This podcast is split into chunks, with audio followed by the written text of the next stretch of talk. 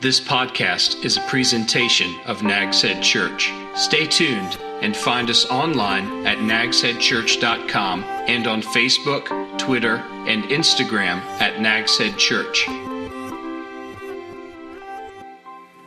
Find a Bible and turn to Acts chapter 22. If you didn't bring one, there's some in the chairs underneath the seats of the blue chairs and the backs of some of the green chairs, or open up your iPad, your phone, and get on the YouVersion app and follow along with us this morning. I'm, I'm going to be, I told the last gathering that I'm going to be um, reading, I guess, more scripture in this morning's message than I've ever read and gone through in 42 years of preaching. And I know that automatically some of you think, my goodness, man, you must have started preaching when you learned to talk. And uh, just, just, about, but, uh, but a lot of scripture today for our guests. We're in a series called Turn Your World Upside Down. We are going through the missionary journeys of the Apostle Paul and his cohorts. We got to chapter 22 last week, got through most of the chapter. Paul went to Jerusalem even after he was told by some folks that had received a word from God that, Paul, if you go to Jerusalem, bad things are going to happen. And Paul just said, I got to go. In fact, Agabus, the prophet, took Paul's belt and tied up his hands and his feet and said, This is what's going to happen to you if you go to Jerusalem. You're going to be bound. And Paul said, I got to go. So Paul went to Jerusalem. Guess what happened? Bad things happened to Paul uh, when he was in Jerusalem. He was he was in the temple with, with four other guys, minding their own business, praying. The Jews got upset uh, that he was there. They, they didn't like Paul. And the reason they didn't like Paul was because Paul used to be their superstar. Paul was their champion. Paul was the guy that was hunting down Christians and taking them uh, to trial to be persecuted and even put to death as he supervised the stoning of the first Christian martyr, Stephen. Paul was that guy. And, uh, and then miraculously on the road to Damascus, we listened to his testimony last week as he shared that. He met the Lord Jesus Christ. His life was turned around 180 degrees. And now he became the superstar, the champion, if you will, for the cause of Jesus Christ. And the Jews felt as though he was a betrayer, he was a traitor. They didn't want him alive anymore. So they took him outside the temple. They began to do whatever they needed to do to put him to death, it said. Luke said they were going to stone him or whatever. The Roman uh, army commander who was up in the fortress called the Antonia right outside the temple saw, looked down and saw what was happening and ordered his men to go down, find out what, grab that guy so he's not killed. I don't know who he is, but bring him up here. And, and after some, some several different things and a lot of noise and a lot of racket, he could not figure out who Paul was. So finally he said, Look, just stretch him out. Let's beat it out of him and get the truth. And so as they stretched his arms out, tied them to a post, got ready to whip him with a cat o' nine tails, Paul looked at the centurion who was in charge of the beating and he said, By the way, just a quick question before you proceed. Is it lawful for you to, to beat a Roman citizen who's not been condemned by trial. And the guy's face turned white. He ran to the commander and he said, Hey, this guy claims he's a Roman citizen. He said, Bring him to me. And anyway, they didn't beat Paul and uh, because of his Roman citizenship. That leads us to where we are today in chapter 22. Let's start reading in verse, verse 30. The next day, since he wanted to find out exactly why Paul was being accused by the Jews, this commander, he released him, set him free, and instructed the chief priests and all the Sanhedrin to convene. And then he brought Paul down and placed him before them. The Sanhedrin and the chief priests are like the Jewish um, Congress, the, the, the guys that really run all of Judaism. Brought them before them and Paul spoke to them. And he said, Brothers. And he said, Brothers, primarily because they were Jews, but also, most likely, Paul used to belong to the Sanhedrin, a body of 70 Jewish elders from throughout Judea. He used to be one of these guys. Brothers, he knows them. Brothers, I have lived my life before God in all good conscience until this day. Well, that made the high priest really mad. Because he's, he's not thinking you've lived in good conscience. He's thinking you have disobeyed God, you've gone against the law, you deserve to die. And so the high priest Ananias ordered those who were standing next to him to strike him on the mouth, just punch him right in the jaw. I don't know if he did or not. And Paul said to him, looked at the high priest, and he said, God's going to strike you, you whitewashed wall. Pretty strong words, don't you think? What was he saying? You're rotten on the inside, you just look pretty on the outside. You are sitting there judging me according to the law in violation of the law. You're ordering me to be struck. You're breaking the own law, the same law that you accuse me of breaking. And those standing nearby, whoa, man, do you dare revile God's high priest? Are you talking that way to the high priest? Paul spoke up and he said, verse 5, I didn't know, brothers, that he was the high priest. For it's written, you, he's quoting the law of the Old Testament, you must not speak evil of a ruler of your people. Paul didn't know he was the high priest. So how did he not know that? Well, Paul's been away for in this last, just this last journey alone, he's been gone from Jerusalem for five or six years. So a lot has transpired since he's been gone. That's one possible reason. Maybe another reason is they were not dressed, he wasn't dressed in his high priestly garb. He's not going in the temple to do any sacrifices and so forth. So maybe he's dressed like everybody else. He didn't know Ananias was high priest, so he apologized for speaking that way about him. Let me just interject one little thought there. Last week we talked about Paul knowing his rights as a citizen of, the, of Rome and, and about Paul uh, and, and, what some things we could learn from Paul appealing to that citizenship for his defense. And we talked about how we respond to government and the fact that Timothy received a letter from Paul in 1 Timothy 2 where Paul said, Timothy, we need to pray for our governmental leaders. We need to pray for them. And a lot of you last week said, you know what, I, am going to start praying uh, for, our, for our leaders in government. In fact, we prayed together in that service last week. Uh, let me encourage you. Um, be careful what you say about those in, in leadership. Um, you might, like me, I'll just be honest with you, I disagree with so much that's going on in our country. So much. At the same time, we need to be careful we don't speak in, in ways that, that call them names, you know, that, that are harsh. And, and you know, be, be really careful, all right? We need to, to honor um, the office of our leaders and, and, and not speak evil of them. Verse 6. When Paul realized that one part of them, he's looking at this group, one part are Sadducees and another part were Pharisees. If I can explain that simply for us, in, in the Jewish religion, they had essentially two denominations, all right, two ma- major denominations the Sadducees and the Pharisees. The Sadducees were the liberal part of Judaism. They didn't believe in supernatural stuff. They didn't believe in angels. They didn't believe in miracles. They didn't believe uh, in the resurrection, all right? Uh, and, and, they were also the, the, rich guys in Judaism predominantly, and the ones that had the power uh, in the Sanhedrin and the, the, chief priests and so forth were Sadducees. The Pharisees were on the other end of the spectrum. They were the conservatives. And they uh, believed in supernatural, they believed in miracles, they believed in angels, they believed in resurrection from the dead. They believed one day they would be resurrected. And they, so they didn't go, they had some things they didn't agree about. And Paul looks and he kind of has, looks at the crowd and you got, you've heard the, the, the idea of divide and conquer.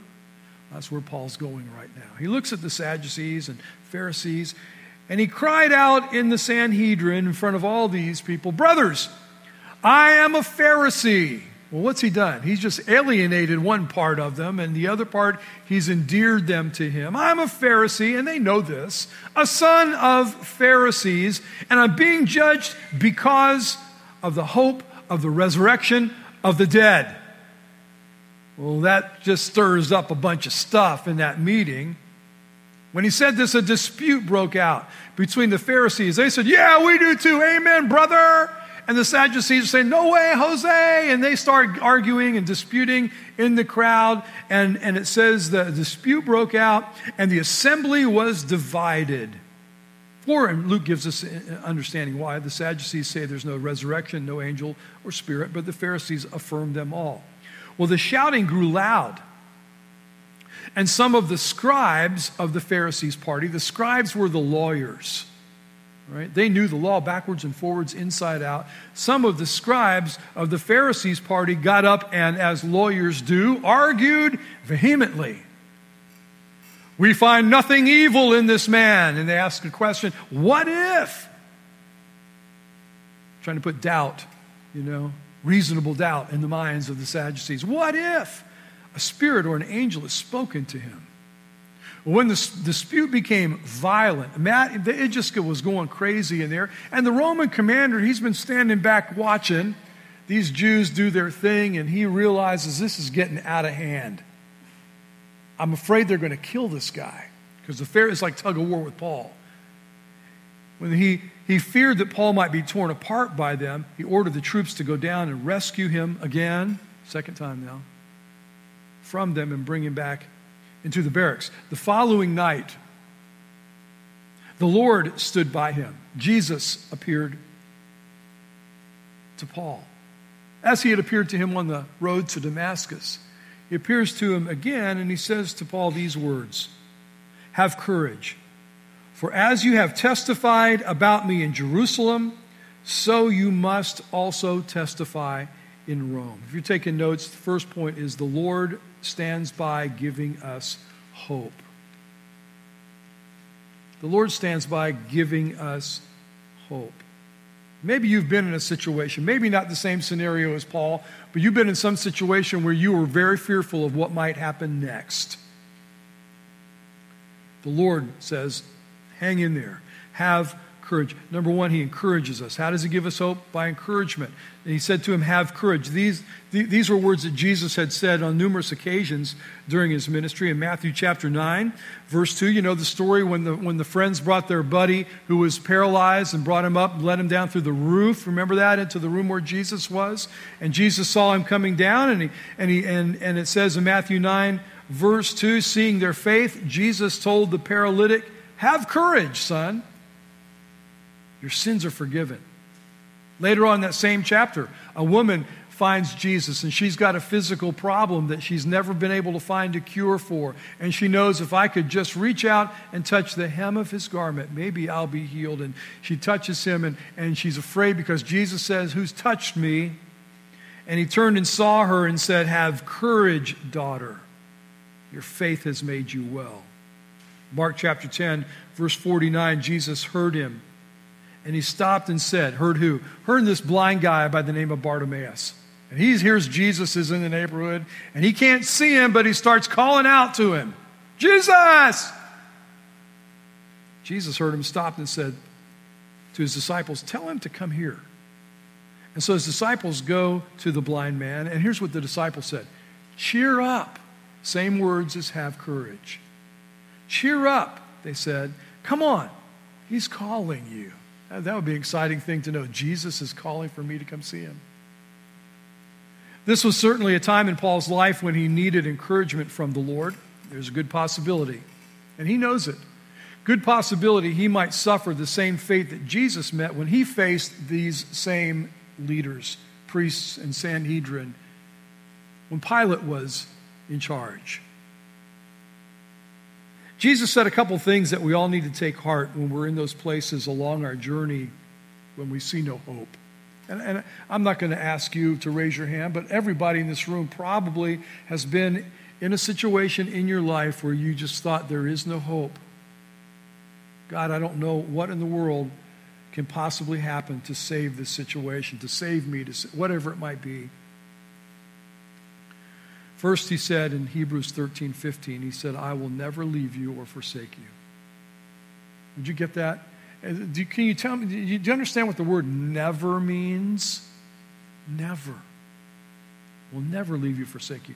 He said uh, in teaching in his, in his ministry in John chapter 10, he's talking about the good shepherd and, and the sheep, the sheepfold. And he talked about his sheep in verse 28. He said, I give them eternal life, and they will never perish ever. No one will snatch them out of my hand. My Father, who has given them to me, is greater than all. No one's able to snatch them out of my Father's hand. Do you understand that, Christian? You, you kind of are being held by two really strong hands the hands of Jesus, the hands of his Father. Nobody's strong enough to pry those fingers open. You're there, you're safe be encouraged. Another way that Jesus or the Word God gives us hope is, is that we lean on His Word for it. Have you, have you discovered in your life, how many of you found out through something that happened in your life and you were trusting in one of God's promises and God kept His promise to you? Would you raise your hand? Yeah, that's a bunch of people. Now, let, let me say this. When you trust in His promises, make sure that you're trusting in one of His promises, not something that somebody told you might be, oh, you know, God God said, you know, and God never said that. You know, we, find his promises here in his book. We lean on his word. He promised he'll never leave me or forsake me. He promised nobody can pry me out of his hands.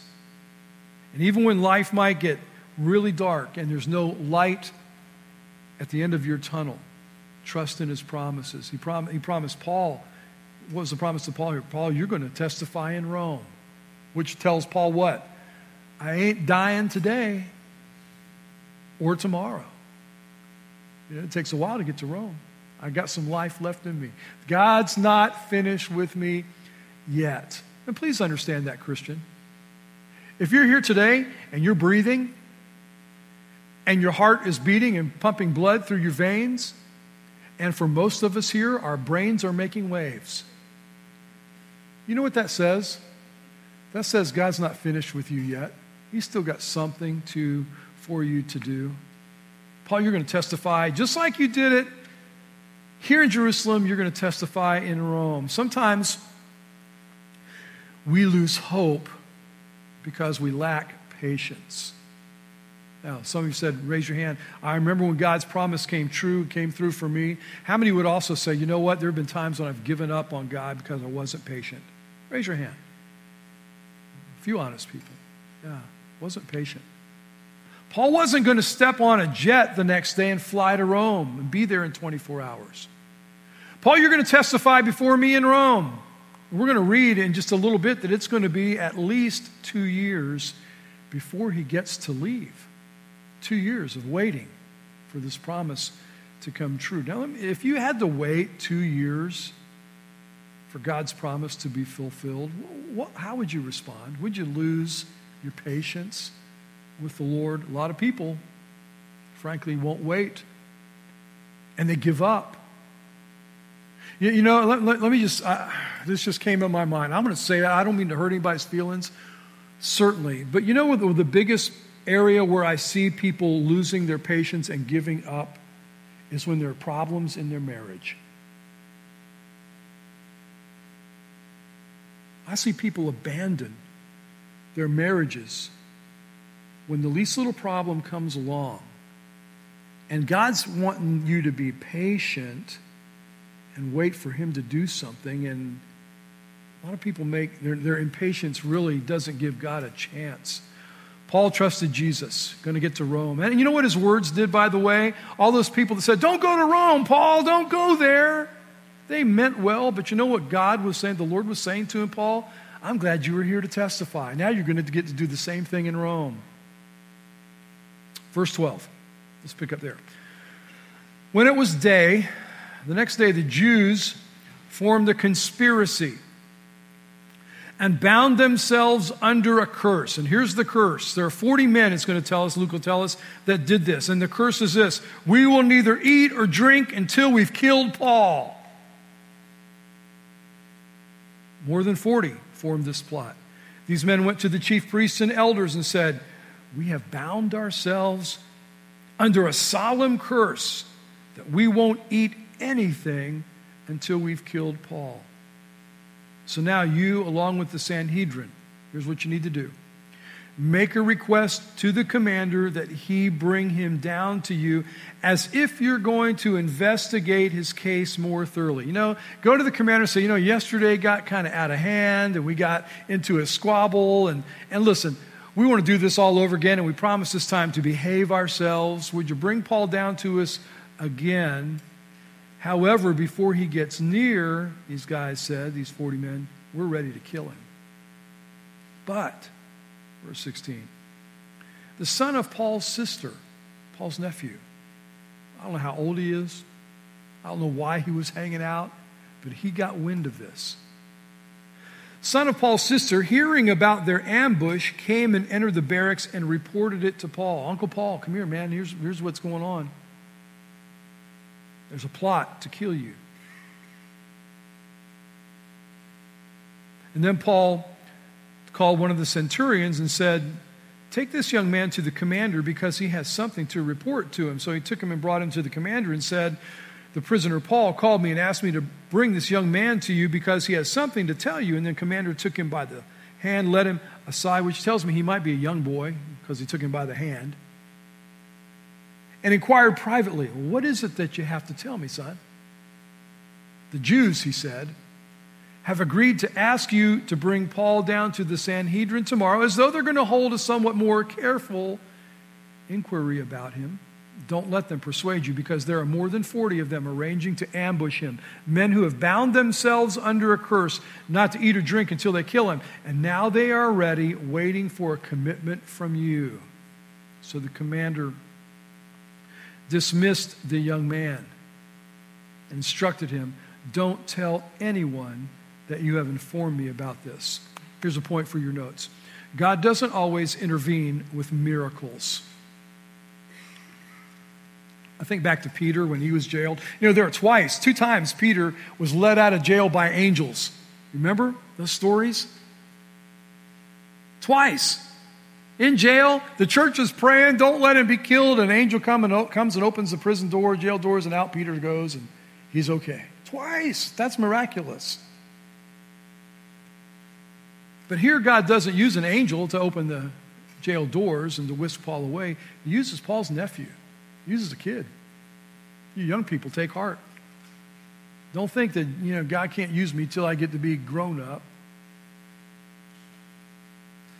It's not, it's providence here. It's not miraculous. He just made sure God did that the nephew was in the right place at the right time. But what if, just think for a minute with me. I'm trying to use my imagination a little bit. What if the nephew had come to Paul and said, Uncle Paul, I heard these 40 guys uh, have this plot against you. They're going to kill you. And here's what they're going to try to get the commander to do. And as you're being taken down there, they're going to jump on you and kill you. And, and that's what they're going to do. And Paul said, Oh, shh, shh, wait a second. Don't tell anyone. Let's just see what miracle God might do. God didn't want to do a miracle there. He wanted to use this boy to get the word to the commander so it didn't happen.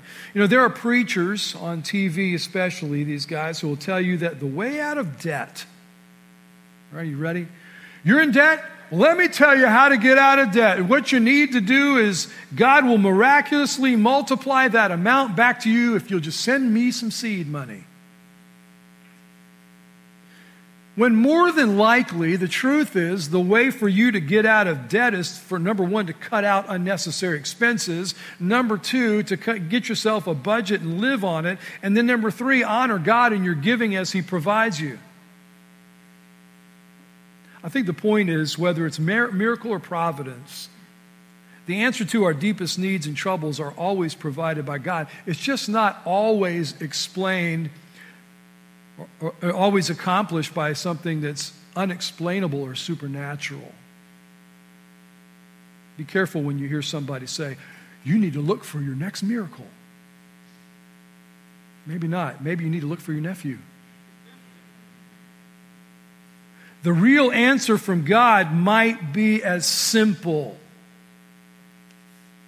I've done some financial counseling, and it might be as simple as just taking your credit card out and cutting it up. Instead of saying, I'm waiting for my ship to come in. Maybe a long time ago, your ship sank. All right? Then God had the pagan Romans provide Paul with safety and security to his next stop on the way to Jerusalem. Again, no mention is made of guardian angels, they're pagan soldiers.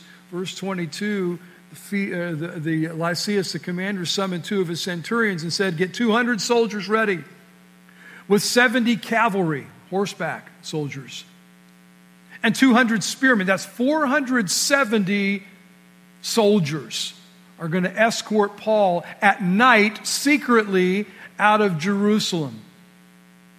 Also, provide mounts, horses, so they can put Paul on them and bring him safely to Felix the governor.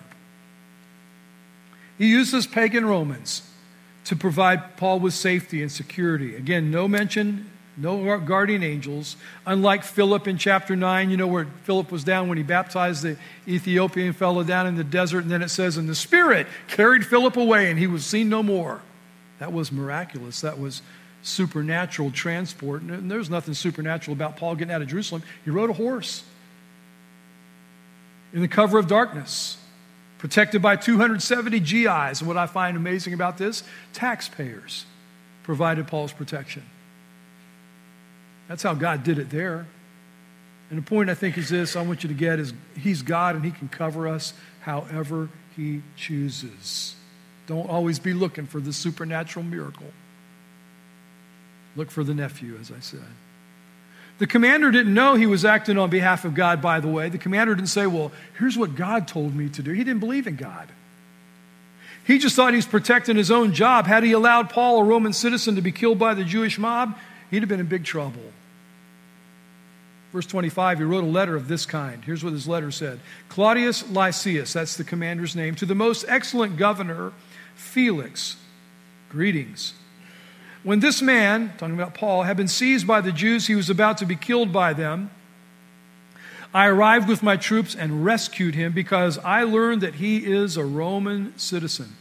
Kind of stretching the truth a little bit. He didn't rescue him because he learned he was a Roman citizen. He rescued him, and then as he was about to beat him, he found out he was a Roman citizen. Wanting to know the charge that they were accusing him of, I brought him down before their Sanhedrin. I found out the accusations were about disputed matters in their law, not Roman law, and that there was no charge that merited death or chains. When I informed that there was a plot, was informed that there was a plot against the man by Paul's nephew, I sent him to you right away. I also ordered his accusers to state their case against him in your presence. So he's kind of sending him up to a higher authority. Felix. Felix, the Roman governor of Judea, started life as a slave. He wasn't free when he, he began his life. He was a slave and he rose up, probably purchased his freedom, and, and he became a very powerful man with a very powerful political appointment to be the governor of Judea. But he was also a very immoral man, historians tell us. He had multiple wives at one time. When he arrived at Judea, he fell in love with a woman by the name of Drusilla, who was already married to a man, a king by the name of Azizus, who was king of Emesa, which was a city kingdom in western Syria. The first century Jewish historian Josephus says that their marriage, this is, I find it fascinating, their marriage was arranged by a fellow by the name of Simon the sorcerer in Cyprus. We met, met a sorcerer named Simon when he was in Samaria. Maybe the same guy. He arranged their, their marriage. He was not a kind governor.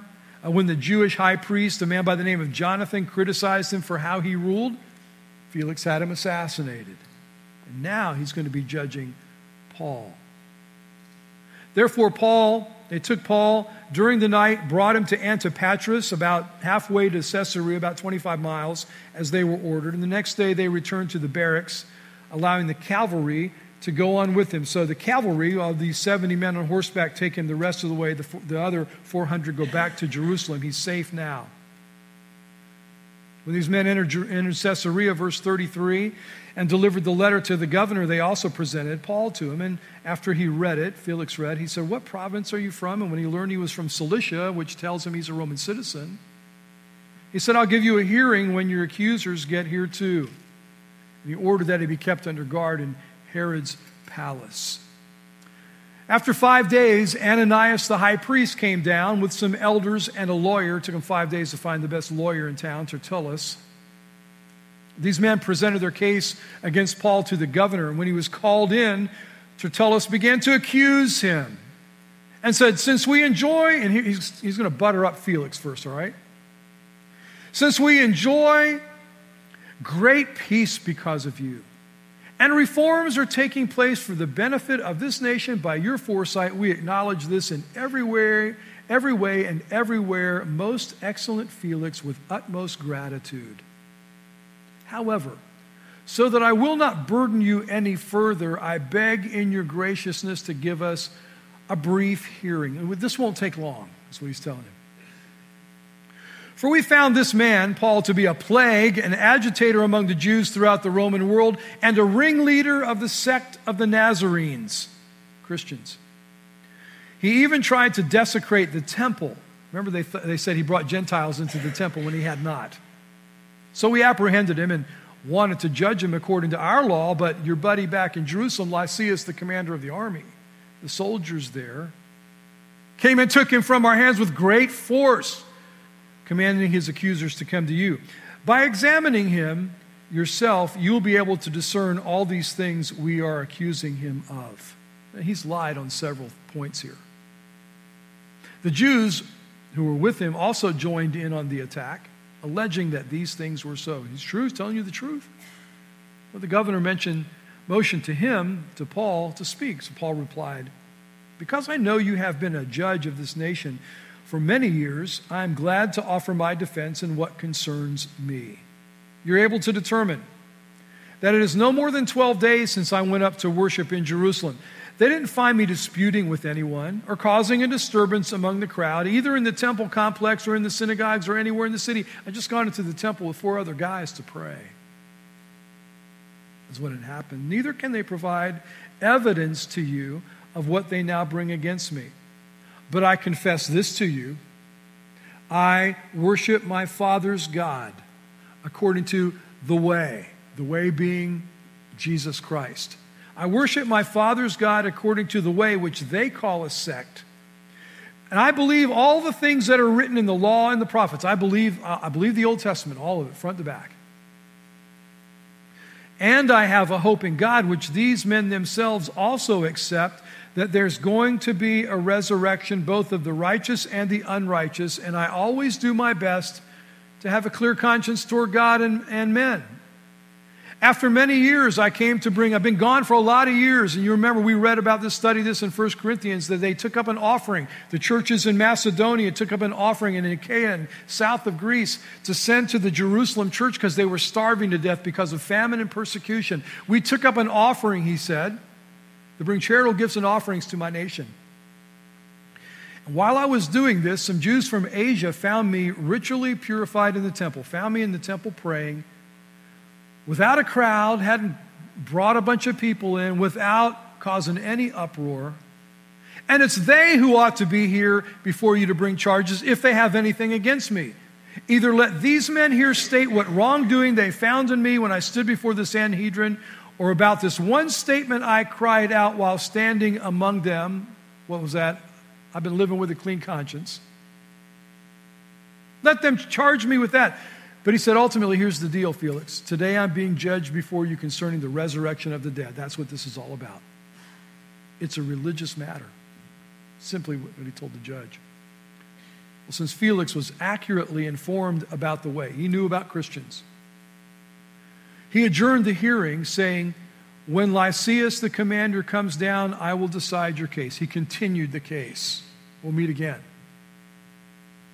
He ordered that the centurion keep Paul under guard, probably for his own safety, though he could have some freedom, and that he should not prevent any of his friends from serving him. So people could come and go, his friends, to visit with him. And some days, after some days, verse 24, when Felix came with his wife Drusilla, who was Jewish, he sent for Paul and listened to him on the subject of faith in Christ Jesus. Paul and Paul came and said us, Let me explain to you what it means to believe in Jesus Christ. And as he spoke about righteousness, self control, and the judgment to come, Felix became afraid and replied, Okay, that's enough. Leave for now. And when I find time, I'll call for you. At the same time, he was also hoping, this guy Felix, and this is the corruption that's in, often in government. At the same time, he was also hoping that money would be given to him by Paul. Paul will bribe me, he'll pay for my judgment. Paul didn't. For this reason, he sent for him quite often and conversed with him. After two years had passed, Felix received a successor, Porcius Festus. And because he wished to do a favor for the Jews, Felix left Paul in prison. So he's being replaced as governor by this guy Festus. He's going somewhere else, but he leaves Paul in prison, thinking maybe Festus will give him back to the Jews. I'm done here. Point your notes always speak the truth. Let God determine the outcome. That's what Paul does here. He was charged by Tertullus, the lawyer, with four infractions of, of the law. He was charged with being a plague or a pest. He was charged with creating a riot in Jerusalem. He didn't create the riot, they did. He was charged with being a ringleader of the Nazarene sect, and he was charged with trying to profane the temple by bringing Gentiles inside. And so, when it was Paul's turn to give his defense, he did so. It's not the first time Paul would defend himself against false accusations, not going to be the last. He pointed out to Felix, first of all, the charges are empty and false, except for the third one about being a ringleader of the Nazarenes. He didn't deny that. There was no evidence to prove any of those things true. But being a ringleader of the Nazarenes wasn't a crime. And ultimately, he said, Here, you know, here, Felix, these guys over here, Tertullus and these high priests and all, you know, you know what gets their shorts in a bunch? I believe in the resurrection of the dead. That's what this is all about. Why would the belief in a resurrection from the dead cause the Jews so much heartburn? Well, think about it. It was, it's because the Christian message, the gospel, was that Jesus, who was accused by the priests and the Sanhedrin of being a blasphemer, this Jesus was raised by God from the dead. So these charges, that all boils down to we want to silence the gospel. In your notes, the last point is the gospel is a compelling story. How do you know that? What happened here? Felix and Drusilla his wife, wanted to know more about the Christian faith. She was Jewish, he was a pagan. Both of them knew, however, they knew something's missing in my life. There's a hole in my heart, and I've not been able to fill it with anything. So when Paul, they, they brought Paul in and said, Tell us more about faith in Christ. And he does, and he talks about righteousness, living holy lives before God, and that convicted them. They're not living righteously. They knew they were missing the mark, as all of us do. The Bible says all have sinned and fall short of the glory of God. The Bible says there's none that does righteous, no, not one. So, righteousness, that bothered them. When Paul talked about self control, it was as though his words were arrows aimed right at their hearts as the bullseye. They lived without self control, and that was demonstrated by their illegitimate marriage. And Paul reminds me, does it remind you here of John the Baptist talking to Herod about his living situation? You're living with a woman who's the brother of your own wife. Of course, they cut John the Baptist's head off for that. He says, you know, he talks about self control.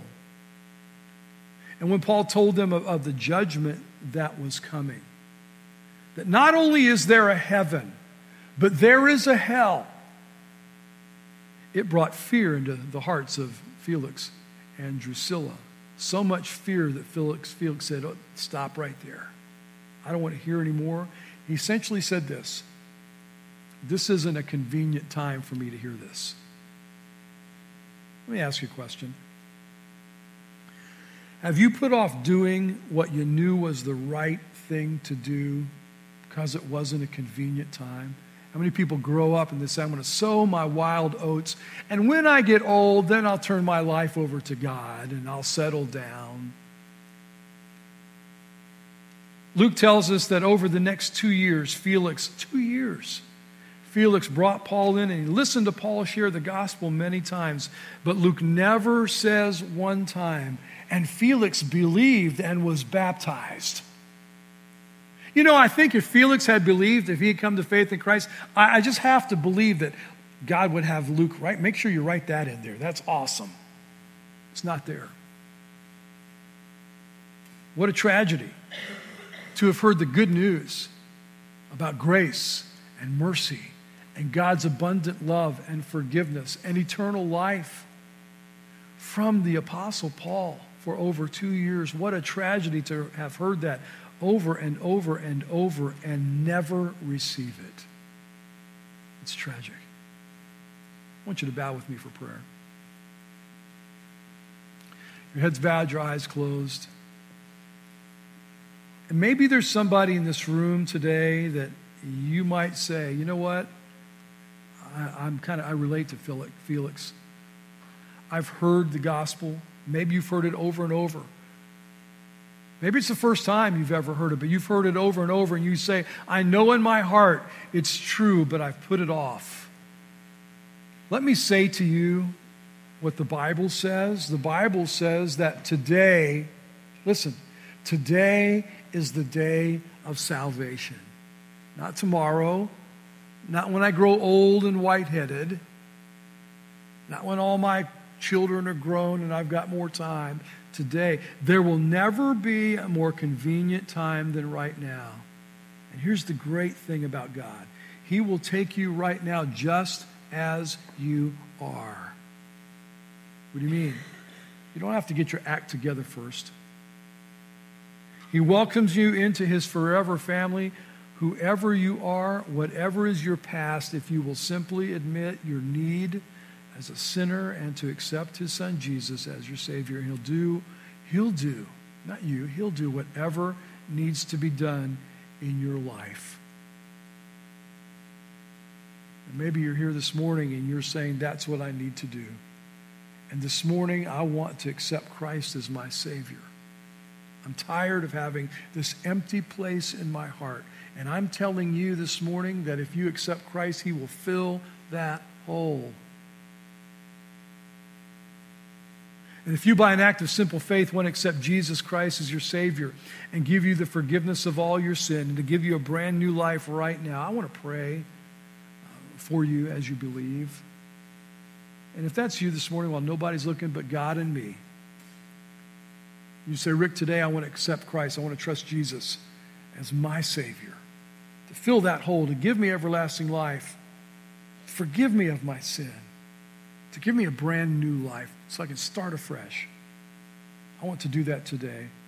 I want to pray for you. Would you just slip your hand up as I'm looking across the room? Anybody at all? Rick, today, thank you. God bless you. Anyone else?